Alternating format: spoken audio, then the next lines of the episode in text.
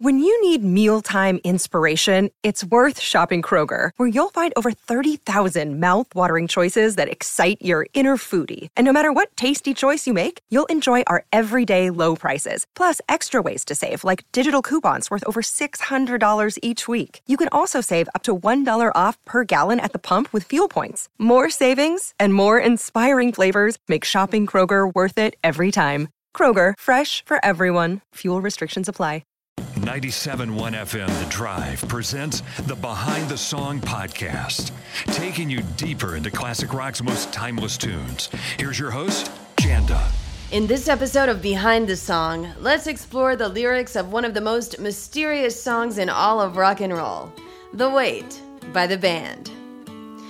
The song has rightly been placed in rock's upper tiers in terms of importance to the legacy of the genre.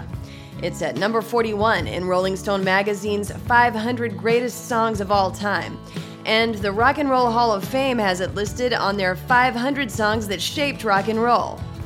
When it was released on the band's debut album, Music from the Big Pink, in nineteen sixty-eight, it did reasonably well for them, but it flew up the charts when Aretha Franklin covered it the next year, her soul version going to number nineteen on the Billboard Hot one hundred.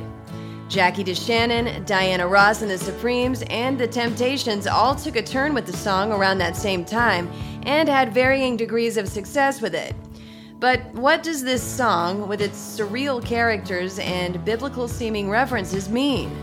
That's a question that has puzzled rock critics and fans alike since the song was released. But before we head to the lyrics, let's talk a little bit about the band. An unlikely group of super musicians, multi-instrumentalists who each could sing and play different instruments, they were four-fifths Canadian and one-fifth Southern American. Drummer Levon Helm hailed from Turkey Scratch, Arkansas, and was one of the principal singers in the group. Guitarist Robbie Robertson, the band's main songwriter, hailed from Toronto. The bassist with the distinct voice, Rick Danko, was born in Ontario, as were keyboard whizzes Garth Hudson and Richard Manuel. Manuel with a beautiful lead voice capable of going from a baritone to a falsetto in a way that made it seem easy. They met on the roadhouse circuit between Arkansas and Canada, and in the late fifties became the backing band for Ronnie Hawkins, a fellow Arkansan to Levon Helm, who had found success playing rockabilly music in Ontario. And they were dubbed the Hawks, playing night after night in bars, rowdy places where the band at times played behind chicken wire on the stage. After parting ways with Hawkins in nineteen sixty-four, citing the desire to use their skills as multi-instrumentalists and songwriters for their own project, they found themselves hired as the backing band for Bob Dylan, who took them on his nineteen sixty-six world tour. Afterward, they moved to Woodstock, New York, near where Dylan was living at the time, and where Danko, Manuel, and Hudson shared a house with pink siding that became the namesake for their debut album, Music from the Big Pink. Most of the songs had been crafted along the way during the Dylan World Tour, and the rest were conceived and demoed in the basement of the Pink House. While songwriting credit for The Weight is formally given wholly to Robbie Robertson, Levon Helm later disputed that, saying that the song was fully collaborative. He said Robertson deserved about sixty percent credit for the lyrics, Manuel and Danko with twenty percent each, most of the music credit to Garth Hudson, and a small percentage of credit to himself for lyrical contribution. The original recording of the song is Helm on lead harmony, vocals, and drums, Danko taking the lead on the fourth verse, singing harmony and playing bass, Manuel playing organ and singing harmony, Hudson on piano, and Robertson on acoustic guitar. So with that sixty percent adjusted songwriting credit given to Robertson from Levon Helm, by all accounts, the beginning of the song started with Robertson's inspiration. He was playing a Martin acoustic guitar, and one night he looked inside the body and saw the label saying that it was made in Nazareth, Pennsylvania, where the company is headquartered to this day. From that, he drew the parallel to the home of Jesus in context of what he wanted to do with the song, which was to have characters unload their burdens on the song's main character in each verse. And the song starts with the main character asking the first person he sees in Nazareth about a place to stay the night, much like Joseph and Mary in the Bible, except they were in Bethlehem looking for a bed for the night and not in Nazareth. But as Robertson has said, it all connected in his mind for the song's beginning. The lyrics in the first verse are sung by Levon Helm. It goes like this. I pulled into Nazareth, was feeling about half past dead. I just need some place where I can lay my head. Hey, mister, can you tell me where a man might find a bed? He just grinned and shook my hand. No was all he said. And then Danko and Manuel joined for the chorus. Take a load off, Fanny. Take a load for free. Take a load off, Fanny. And you put the load right on me.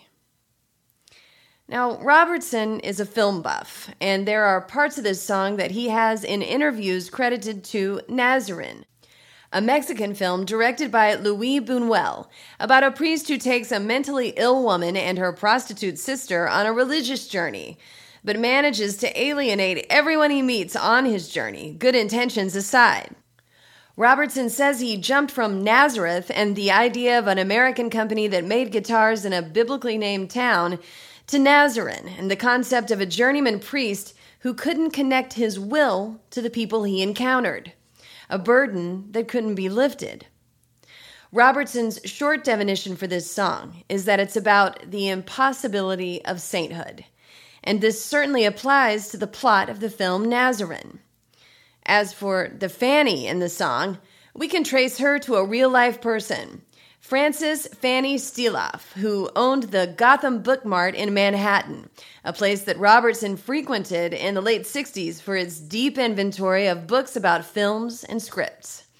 In that context, the load is the knowledge obtained in row after row of books, unloaded by Fanny to whoever bought from her selection.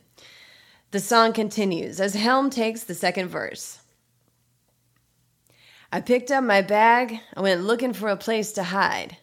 When I saw Carmen and the devil walking side by side, I said, hey, Carmen, come on, let's go downtown. She said, I gotta go, but my friend can stick around. Then Danko and Manuel joined back in for the chorus. Take a load off, Fanny. Take a load for free. Take a load off, Fanny. And you put the load right on me. And here again, we have Robertson going to a film for inspiration.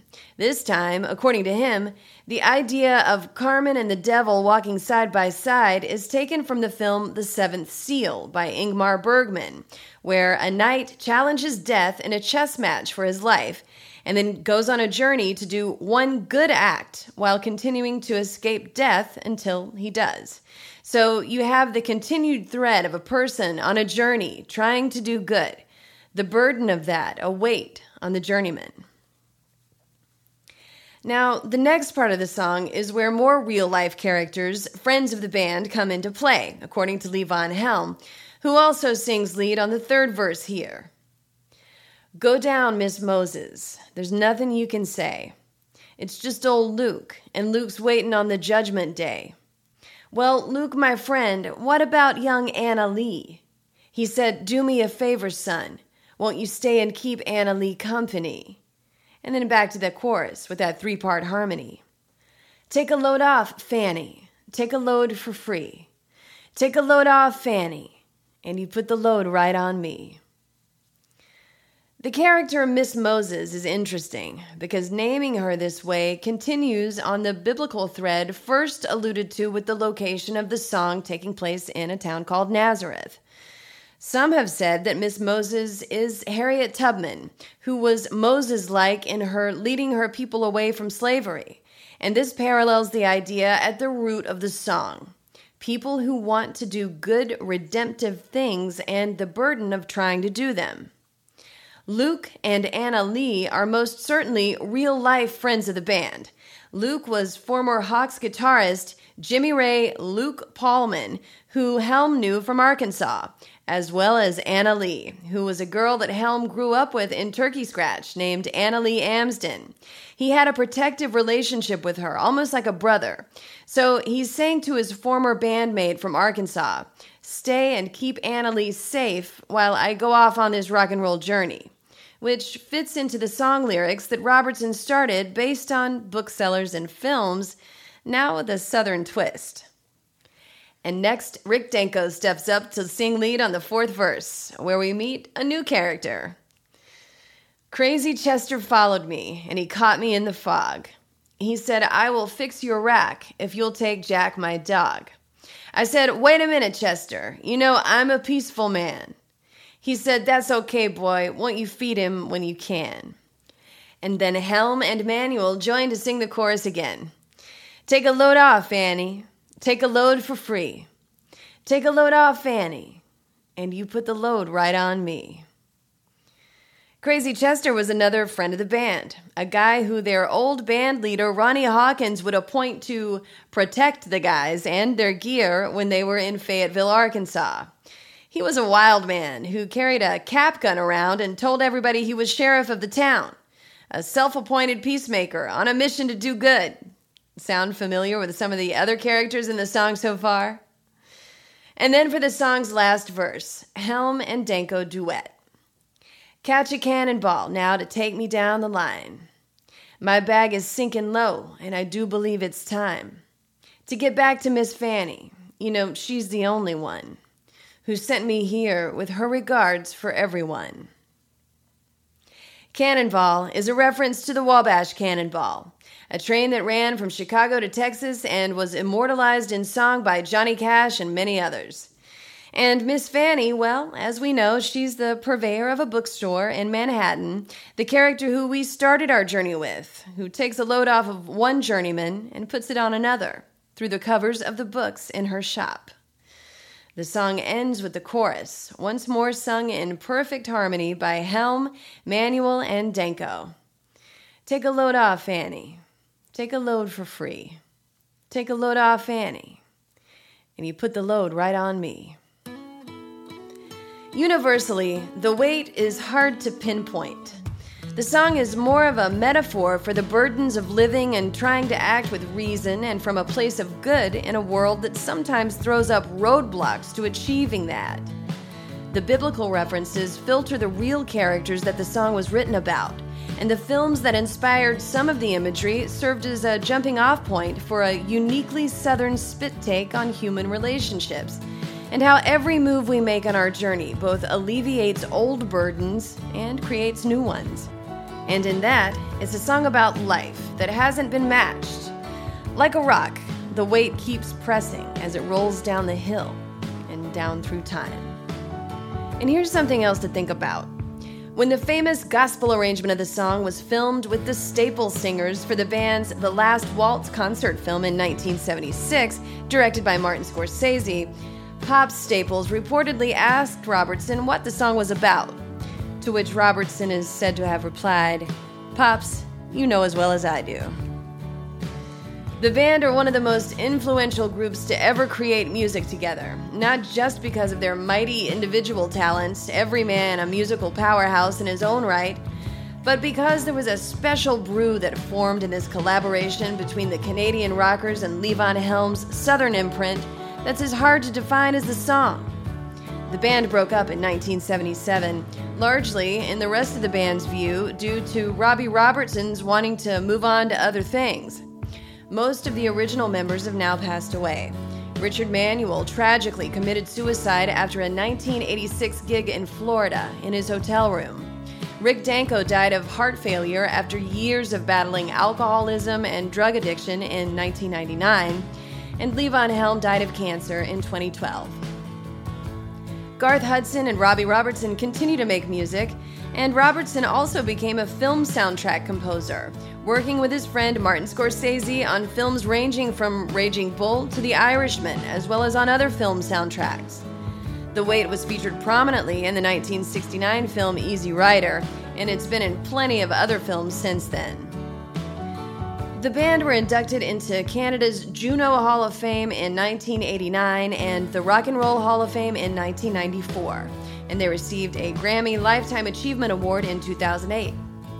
And in addition to Aretha Franklin's stellar cover of the song, everybody from Bruce Springsteen to the Black Crowes to Chris Stapleton have done notable renditions.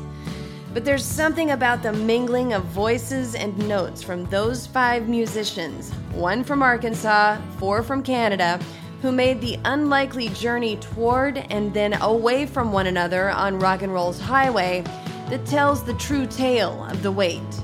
You can hear the burden on them and share the weight in the song. I'm Janda, and this has been Behind the Song. Follow me at Janda Lane Radio on Facebook and Instagram, and at Janda Lane on Twitter. Special thanks as always to Christian Lane for sound design and engineering. On the way, episodes on songs from Yes, Janis Joplin, and more classic rock and roll. Put the power of podcasting to work for your business. You can be part of Behind the Song and reach potential customers inside every episode. To advertise your product or service by sponsoring Behind the Song, send an email to podcast at hubbard radio dot com now.